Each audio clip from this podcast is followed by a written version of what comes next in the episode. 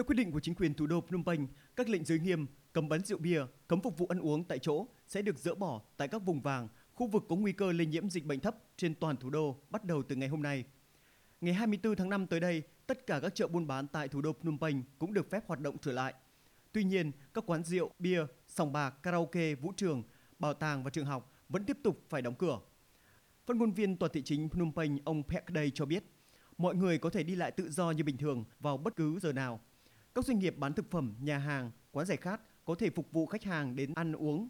Đây là một tin vui đối với người dân Phnom Penh.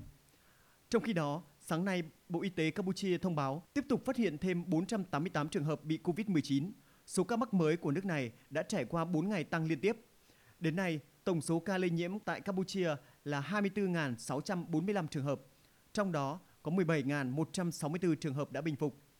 Cũng trong ngày qua, ghi nhận thêm 2 người chết vì COVID-19, đưa tổng số trường hợp tử vong vì dịch bệnh này tại Campuchia lên 167 trường hợp.